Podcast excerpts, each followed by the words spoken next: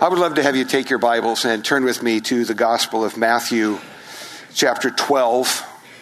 We will pick up our study through this book at verse 22 and continue through the rest of the chapter. Christian History magazine makes a bold statement about uh, an individual uh, in looking at people who have been of influence in the history of Christianity. That magazine, uh, a pretty good authority on Christian history, uh, says that after Jesus and Paul, Augustine would arguably be the most influential person in the history of Christianity. Not bad to be ranked number three after Paul and Jesus. Well, you've heard me mention a number of things about Augustine in, in uh, years gone by, but I want to grab just one element of his life that will lead us to the text. Really, the context of his life. Augustine lived uh, the late 300s and into 400, uh, 400s. He was the bishop of Hippo, North Africa, if you know something about your church history, and wrote all kinds of things. But in particular today, uh, I just want to comment on how he lived at the intersection of, of shifting cultures, uh, major rising and falling of civilization. In fact, Rome, of course, not only the city, but the, the empire, was, was falling in his day. Jerome, the, another famous guy in the old days, said this of the, the sacking of Rome. He said, if, if Rome can fall, what can be safe? Well, indeed, uh, in Augustine's life, uh, the, the, pagan hordes, of course, stormed the city of, of, of, Rome, burned and sacked the city, the eternal city, they called it at the time, and of course since. Um, shocking everyone. 900 years of an empire, and down it goes. Well, among the things that, that Augustine did, of course, he lived another 20 years after that big event and wrote all kinds of things, but one of, his, one of the books that he wrote, treatises that he wrote, is called The City of God the city of God, which he contrasts with the city of man. And interestingly, part of, part of the, the, the deal in the city of God, that, that, that little book or treatise he wrote, uh, he was, it was an apologetic uh, because there were those who were saying that Rome fell because of the rise of Christianity in the latter, the latter decades. Uh, there were those saying because people quit worshiping pagan gods altogether, they started worshiping this other God, Jesus that that's why Rome fell. And Augustine in the city of God said, no, no, it's, that's not it. That's not why Rome fell. Rome fell because of, because of immorality. It, it wasn't, it wasn't the rise of Christianity. Well, he contrasts these two empires. Okay, that's the part I want to grab. Just a, a huge moment in time. I want to grab that and, and, come to the text today. Because in Matthew 12, you see as well the, the violent collision of two empires. It might not look as much as you read, but it's going on in the life of Jesus. And in this text today, um, a collision of, of, faith and unbelief. And there's, there's a moment we're going to look at, some things happen, and then Jesus talks about it. And I, I, I put it all into the heading today the danger of indecision. And I, I want to continue that theme from the text uh, to us today because there is then and there's now a danger of indecision. People often like to, to sit on the fence. We like to, to always learn a little more, a little more, a little more without making a, a full on, wholehearted commitment to Jesus Christ. And this text, as Jesus speaks to the crowds then, it speaks to us today to say, hey, if you're trying to ride that fence, now get off the fence. No, no, get off on the side of faith and trust Christ. That's, that's really the, the, uh, one of our big takeaways today. But um, the other element that I, I want to highlight, then I want to pray together and, and start reading God's word, but there's a clash, there's a collision in the text. And there is also in our own hearts, isn't there, often a battle taking place between two opposing forces. You know, the, the, the draw, uh, because we're sinners, to do things and think things and say things we ought not, and that pull of the Spirit of God to do right to submit to Him. There's, there's often a collision in our own hearts. I want you to think about that as well. Let me pray for us, and let's take a look at the, at the text. Father, how good it is to come as a church family and to open the Word of God and to, to ask you, by the work of the Spirit of God, to just impress it on our hearts. Lord Jesus, you, you said many occasions, be careful how you hear. And so today we want to be careful how we hear as well. That is, not just hearing to get information, but hearing with a view to our heart being drawn to Christ and changed and humbled by your work. And it is that that we seek today, our Father, not, not simply information. Well, that's good too. But information, oh Father, that will lead us to Jesus. So we, we bring ourselves today as worshipers to hear the Word of God, to love it and respond to it. So do that work in us, I pray today. In Jesus' name, amen. On the study sheet you have in your bulletin, there are always a number of things, reminders of where we have been in weeks gone by. And then uh, we usually put in there a little paragraph about today's text. And you'll see there uh, a repeat of a statement from uh, D.A. Carson, a good theologian today, just, just talking about the section of Matthew in which we find ourselves today, chapters 11 to 13, which he highlights as a, as a place where there's rising disappointment and controversy, opposition to the work of God as evidenced in the, in the person of Jesus. But I want to come then to verse 22. And if you glance ahead to where we're going to go, there are two sections I'm going to look at, both of which I put under headings with a, with a question. Uh, what shall I do with Jesus, the Christ? I've stolen that, borrowed. Did I say stolen? Terrible. I didn't steal anything. I borrowed it from the words of Pontius Pilate in Matthew 27, a text we'll get to uh, in, in a few months. What shall I do with Jesus, the Christ? That's really the idea. I want to start by reading 22, verses 22 to 24 and then just want to paint the picture a little bit about what's going on here. So here's the, here's the occasion for all that follows, the rest of the text built on these three verses. We read this Then a demon oppressed man who was blind and mute was brought to him, that's Jesus, and he healed him so that the man spoke and saw, and all the people were amazed. And they said, Can this be the son of David? But when the Pharisees heard it, they said, it is only by Beelzebul, the prince of demons, that this man casts out demons. Okay, stop for a moment. Here's the occasion. This is the moment. What follows from the, here to the rest of the chapter kind of flows right out of this, this little conversation. Now, uh, I want you to think with me about the personal elements. Sometimes in the Bible, you have a story told, and you, you get the facts, ma'am, just the facts. And you forget there are real people hidden behind the facts. So there's several people I'd like to think with you about. First of all, it says a demon oppressed man who was uh, blind and mute. Well, let's think about him for a minute. How long had he been like this? Do we know? Not at all. Uh, three problems, really not two. We often think about the blindness and inability to speak. Well, that's significant. But the text specifically says demon oppressed.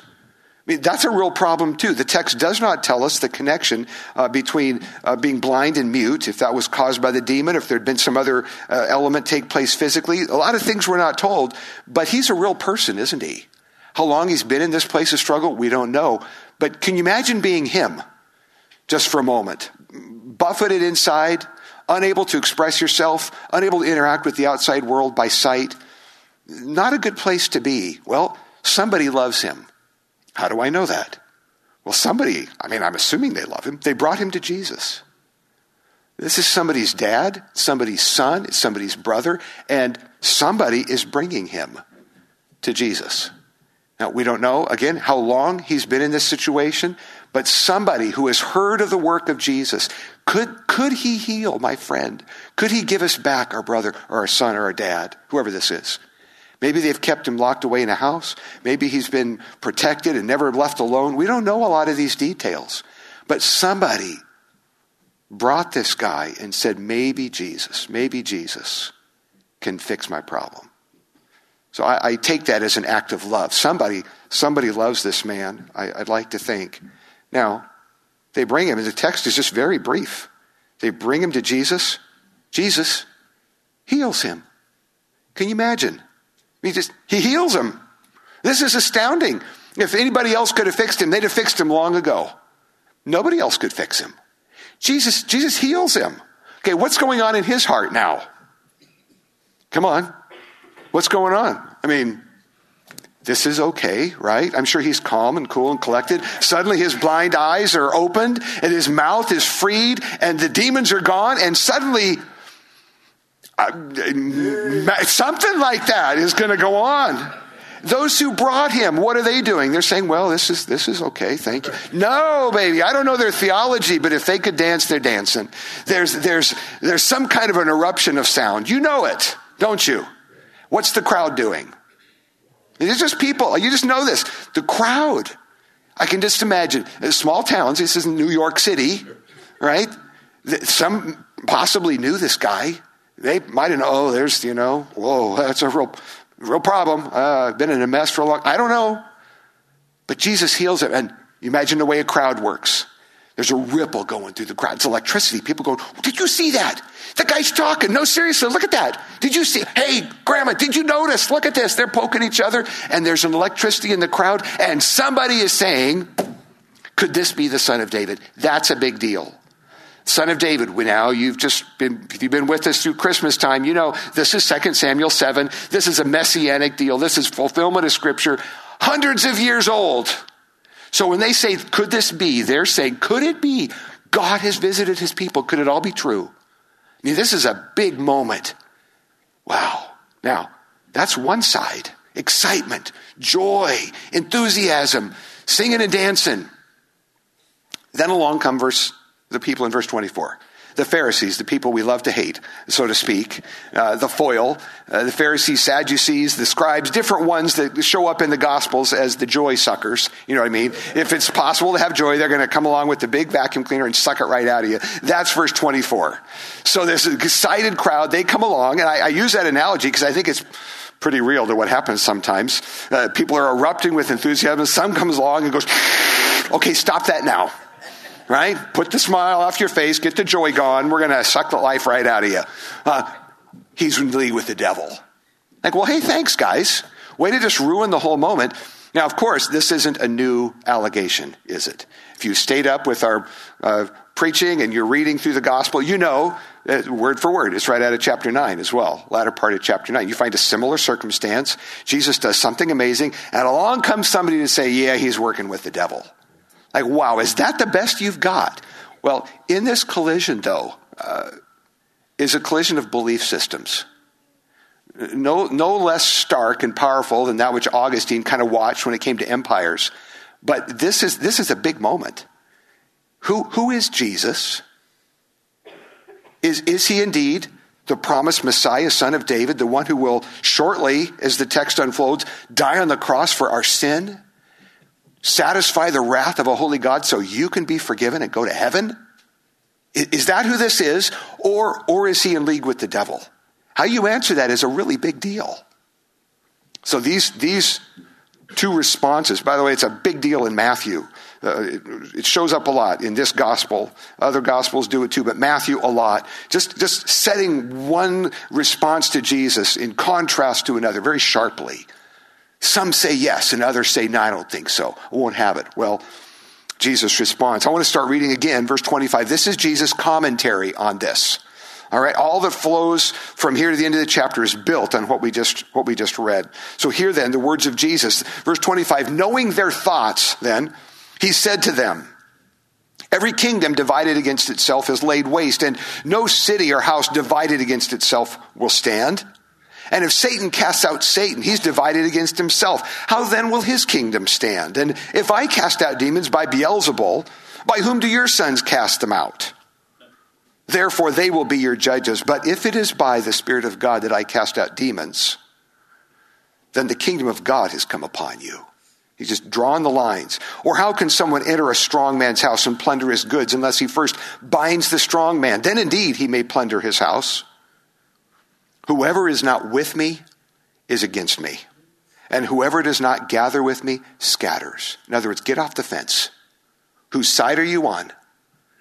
All right? Can't have it both ways. Therefore, I tell you, every sin and blasphemy will be forgiven people, but blasphemy against the Spirit will not be forgiven. Whoever speaks a word against the Son of Man will be forgiven, but whoever speaks against the Holy Spirit will not be forgiven either in this age or the age to come. Either make the tree good and its fruit good, or make the tree bad and its fruit bad. For the tree is known by its fruit. You brood of vipers. Wow. How can you speak good when you are evil? For out of the abundance of the heart, the mouth speaks. The good person out of the good treasure brings forth good, and the evil person out of his evil treasure brings forth evil. I tell you, on the day of judgment, people will give account for every careless word they speak, for by your words you will be justified, and by your words you will be condemned. Wow, we'll stop there for the moment. What shall I do then with Jesus who is called Christ? Jesus confronts that truth sucking, joy sucking response of the Pharisees by saying several things. On your study sheet, uh, several things I'm going to comment on if you want to just take a look at that. Uh, I mentioned already that this account highlights the varying responses of people to Jesus. It does that in a very, very powerful way. The common people astonished, the religious leaders accusing Jesus of being in league with the devil. You see the term Beelzebul, uh, Lord of the Flies, you could also translate that. Uh, it was a Philistine god, small g, of course. And slang, I put it, slang, common word on the street, uh, another way of referring to the devil in league with the devil. That's, that's enough on that. But that's what they're accusing him of. Now, Jesus points out the absurdity of their accusations, basically by saying, oh, come on now. Why would Satan cast out Satan? It's, that's not the way it works. And by the way, we all try to cast out demons, who are you working for? If you all try to cast out demons, don't you come looking at me who actually does it successfully and say, I work for the devil when you're trying to do the same thing and you can't do it. And he's just pointing out some basic logic um, which I think is kind of interesting. Verse 30 kind of brings it to a head. Whoever's not with me is against me. One who does not gather with me scatters. He, he's bringing it to a head and saying, in a sense, who do you say the Son of Man is? Jesus asks that of his disciples uh, a little later, Matthew 16. Am I the son of David? Am I the promised Messiah? Who do you say I am? Which side are you on? He's calling people who like to sit on the fence to get off the fence and make a declaration. What do you believe? What do you say? Well, put a little statement down there before I'm going to step in a moment into this business of blasphemy against the Holy Spirit and never being forgiven. I want to talk about that. But before I go there, I want to just remind you of this. Uh, the stakes are very, very high on this topic. This is a big deal about who Jesus is. Jesus, is explained in the Bible, Son of God, Savior, second person of the Trinity, left the glory of heaven, took on a human body. Christmas, we celebrate this, the incarnation, lived a perfect life, a life you and I have never lived. Perfect, righteous, died on a cross where he absorbed the Father's wrath, paid for it all in our place, rose from the dead, lives today, so you and I can be forgiven by God. It makes a huge difference what you believe about Jesus if you believe what I just said or not. Now, let's be clear. Jesus did not die a cruel death on a Roman cross to be one of many possible ways to be forgiven by God. Can, can we just settle this? How do I know that? That's a big deal to say because I know it's very popular to say that Christianity is one of many ways to be forgiven by God, and I'm just calling it out as nonsense. And I'm basing it on a couple things. One, the cruelty of the cross. If there was another way for you to get to heaven, don't you think that God the Father could have just said, okay, if you can get there by earning it, just it's on you. Be nice and I'll see you on the other side if you make it. No, there is no other way. The Bible says it very clearly. Acts 4:12 is one of those no other name under heaven given among men by which we must be saved. But I also take you to the garden of Gethsemane where Jesus in those moments before he went to the cross sweat drops of blood. Father, if there is any other way, take this cup from me. Nevertheless, not my will, but yours be done. If there is any other way for the wrath of God to be satisfied, can we go that route? If there's any other way for you to take people to heaven, I mean, just tell them to be nice. You think you can do that? No, by the way, is the answer. Perfect? Perfect? I don't think so. Not for five minutes. Try it sometime. Sit alone in a room in complete darkness and try to be nice for five minutes. Not one God dishonoring thought. Loving the Lord your God completely with every beat of your heart. Just try it. You're not going to make it to five minutes without thinking some, something. I don't know, unless you are so much better than me. Five minutes won't get you to heaven anyway. Oh, Lord, we need your mercy. So I'm saying this. Uh, you can't get to heaven by earning, and if so, God would have just said, Y'all behave now, see ya. Now, I want to talk about this blasphemy against the Holy Spirit. I've been asked over the years a number of times by people who say, I'm really worried about this. I'm concerned that I've committed blasphemy against the Holy Spirit. My goodness sakes, what if, what if at the end of it all, you know, heaven's door is slammed in my face and somebody, you know, angel or Peter or somebody says, sorry, remember when you were 14? Uh, you, you, you did it. What's this all about? Well, there's a lot written about this, and I'm not going to walk through, you know, pages and pages of material. I'm going to go straight to what I think is right and let you kind of wrestle with that. And I like the way D.A. Carson succinctly puts it. And so I'm going to go there. I happen to agree with this, and I'm going to amplify it just a, a, little bit as well. Verse 32 sets those two right up against each other. Uh, and Carson would say this the first sin, that first part, um, speaking uh, a word against the Son of Man, he says can be forgiven. Carson would say that's a rejection of the truth of the gospel uh, up to a point where there's still repentance and forgiveness, where a person says, No, no, no, no, I don't believe it, I don't believe it, I don't believe it. And then the Spirit of God so works in their heart that they come to a place of repentance. They say, Oh my goodness, my eyes are open. I see Jesus. Know I'm a sinner. Trust Christ as my Savior from sin. Forgiven. Now, the other half, blasphemy against the Holy Spirit. Some people see this as only possible in Jesus' day, but Carson would put it like this rejection of that same truth in full awareness, in full awareness that you are thoughtfully, willfully, and self consciously rejecting the work of the Spirit. And he would look back at that miracle in verses 22 to 24 that we started with today, where these guys are, listen, they're standing right there and they see the amazing work of God. I mean, right there right in front of your eyes. You have no other explanation. And due to sheer hardness of heart, you stick your arm in the chest of God, the Holy Spirit, and say, I'll have none of it. That's the idea. Willful, eyes wide shut, saying, I won't have it. Fully and finally saying, forget it to God. Now, here's, here's what I have said to people who say, I'm afraid I've done that. If you're afraid you've done it, you haven't. Now, I'm not, I'm not serious because that afraid that you've done it is that conscience, that work of the Spirit of God in your conscience that says, but I want to be right with God. No, I do. I long to be okay with Him. I want to be in God's presence. Okay, that's not the heart of a person who has done this. The heart of a person who has done this says, and I don't care. That's this. I, I uh, stories I could tell, but I, I remember a moment. These, these, you know these. There are moments that just rivet themselves on your soul forever. And I, I, remember one such moment. I was called to the hospital, family uh, over uh, in, in, another place, another ministry, who had a family member dying, who they knew had no interest in God, and big problems medically, intensive care on his way out. So I went to the hospital, got my way into ICU, and he, he was clearly uh, not well.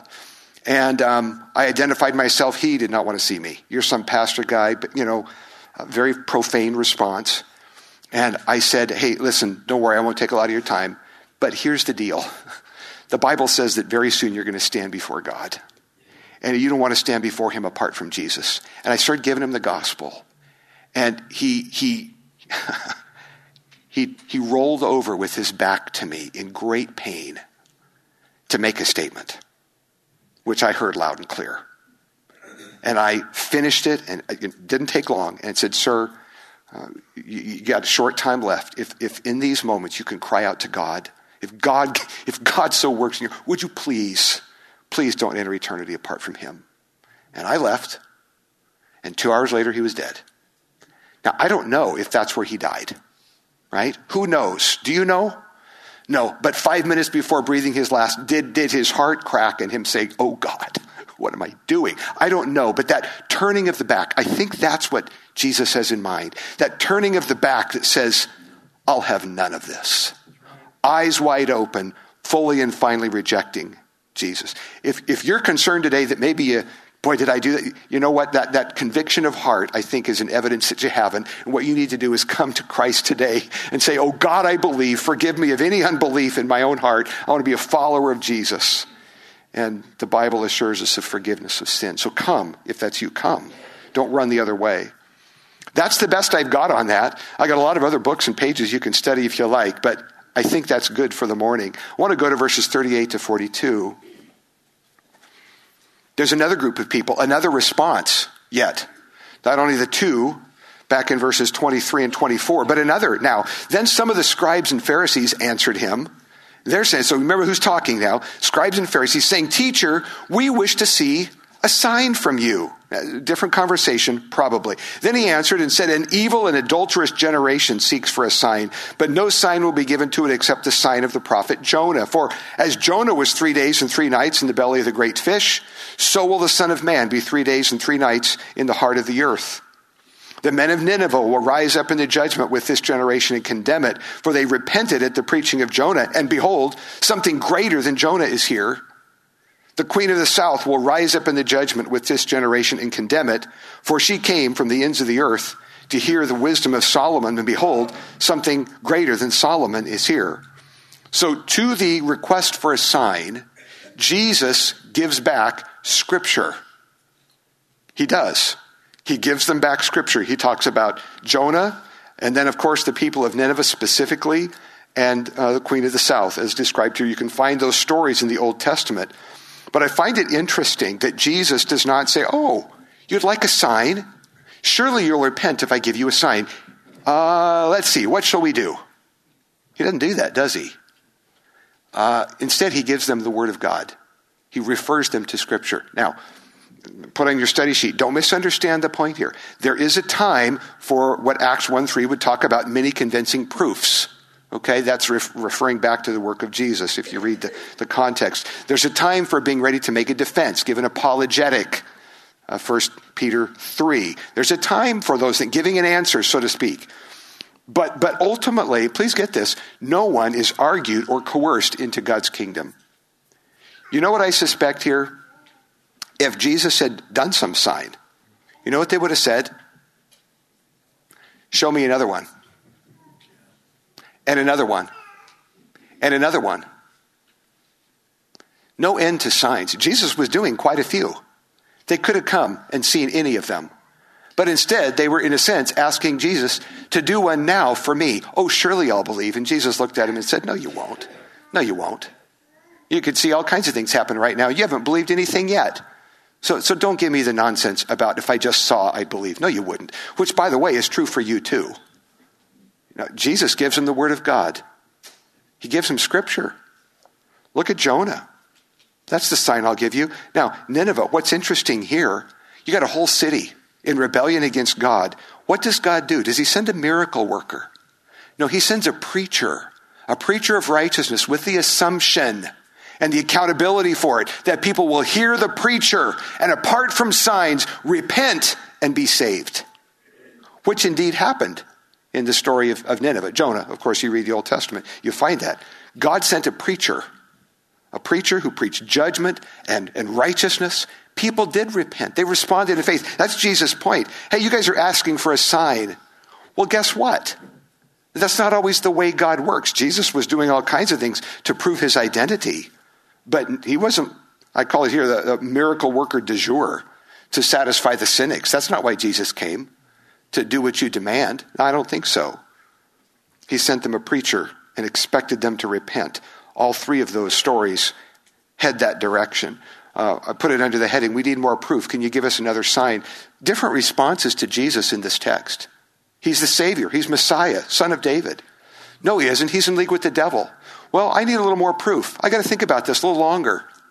By the way, some of you may be in that category, right? I know that that's always true. There are always people who say, I need a little more. And to that little bit more, I, I do understand if you don't, under, don't get the story of the gospel, you should hear the story of the gospel. But having heard it, no, you actually don't need any more. What you need to do is get off the fence and trust Christ as your Savior. See? I need a little more. Ah, you know what? Not so much. Come, come, come to Him. Come to Him. Now, I want to look at verses 43 to 45, and I put the rest of the chapter underneath my heading on the study sheet of response to God's Word. 43 to 45 says this When the unclean spirit has gone out of a person, it passes through waterless places seeking rest, but finds none. Then it says, I'll return to my house from which I came. When it comes, it finds the house empty. That's a key phrase. Finds the house empty, swept, put in order. Then it goes and brings with it seven other spirits more evil in itself. They enter and dwell there, and the last state of that person is worse than the first. So also it will be with this generation. What's this all about? What's this all about? Here's the way I understand these three verses. I think Jesus is talking about those who, who God graciously intervenes in their life, and like in this case, cleans up the mess. But having the mess cleaned up, ultimately, they want nothing to do with Jesus. That is, clean the house. Help me get out of my problems. I, I, find that especially in verse 44, where it talks about the house is now empty. Jesus hasn't moved in. There's not a welcoming of him. In fact, you're about to get in worse trouble than when you started. And as I have in your study sheet here, I, I, I comment on what I call the uncomfortable truth how many times we want Jesus to rescue us from our problems. No, we really do. Help me with my problem. Fix my physical need. Heal this relationship. Solve the problems in my family. And then having the work of God doing that, we end up saying, Thank you so much for solving my problem. I'm gone. And, uh, you know, Jesus comes along and says, No, hold on. No, hold on. You can end up in worse trouble than that when you started. Jesus didn't come along just to, listen, carefully, please. We all have stuff we want Jesus to fix. He didn't come just to fix those things. In fact, can I give you another uncomfortable truth? You get to think about this. Many times, the things that we want God to remove are His gifts to keep us dependent on Him. Because I think this if you didn't have that weighty problem for which you come to God every morning and say, Oh God, help, would you come to Him in the morning and say, Oh God, help? Would you come to Him in the morning? Or would you not?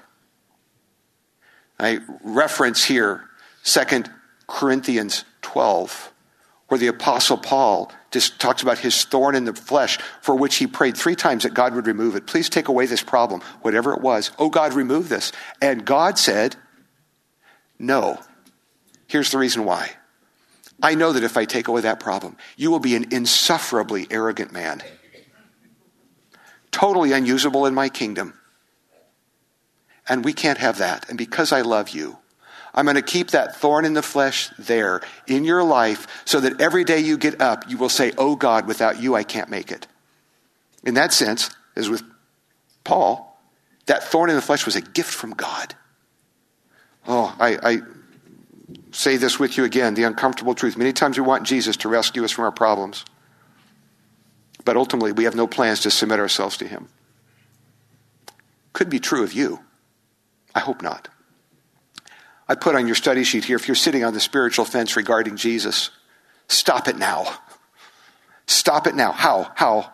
By coming to Christ as your Savior today. And if you're a Christian or you think you are, who mainly wants God to rescue you from pain, you keep coming, hoping God will fix you. Oh, keep praying. I'm not saying don't pray about your needs. I'm not saying God may, that God may not graciously help you with that problem. I'm not saying that. But I'm saying if you're mainly coming because you want God to fix a problem in your life and then really have no intention of following Him as Lord of your life, repent of that too and come to Him. Whether or not God fixes that problem and heals that pain, come to Him in faith anyway and follow Him as Lord of your life. That, that's the call of Scripture. I think the result of this, verses 46 to 50, welcome to the family of God. I think that's the idea. Brothers and sisters are coming, half brothers, half sisters coming to speak. He says, You know who my real family is? My closest, my closest friends. It's not just my biological family, it's those who are part of uh, doing the will of my Father in heaven. Now, we're going to celebrate communion in just a few moments. And my, my title today for this text is The Danger of Indecision. There's all these responses to Jesus. And I'm, I'm just saying this this text calls us to avoid that, that danger of indecision by coming to a place of decision that says, Oh God, whether you fix this or that or don't, I'm going to follow you forever. I do believe Jesus died on the cross for my sin, rose from the dead. I'm hanging on to him today. I don't need another sign. And you know what? Anybody who comes along tries to suck that right out of my life, I'm going to have no part of it. Christ, Christ in him alone. We're going to we're going to celebrate communion. Now, listen, there are a couple different things that communion does. All right? There is an individual element of this, where each one who knows Christ as his Savior, her Savior, comes before God and, say, and, and says, Thank you, Jesus, for dying on the cross for my sin. There's an individual element. There is. Of, of rejoicing in our salvation. There's also a community element where we come together, which is why, as we serve communion in this church, as the guys distribute the elements, first the bread and then the cup. The bread, a reminder of the body of Christ. The cup, a reminder of his blood. But we ask you to hold on to those portions till all are served. And then we end up taking those together. It's a community element. It's us. We come together to him. If you know Christ, of course, join us in, in, in remembering Jesus. I want to pray for us. The danger of indecision. If you're on a fence today, get off of it. Get off that fence. Trust. Trust Christ. Rejoice in Christ today. Those who are going to serve, come and um, be ready as we finish our prayer. But join me, please. Father, thank you so much for this text. We hear the different voices in Scripture saying different things about Jesus. We want to be among those saying, This is the Christ, the Messiah, Savior of the world, my Savior. We want to be among them. Father, we hear others around us calling us in other directions. Oh, Father, would you keep us following closely to Jesus, clear in our faith, and whether you remove our particular ailment or struggle or not, keep us in the place where we say, Oh God, I submit my life to you today. I'll follow you forever. Thank you for the opportunity to remember Christ together today. In Jesus' name, amen.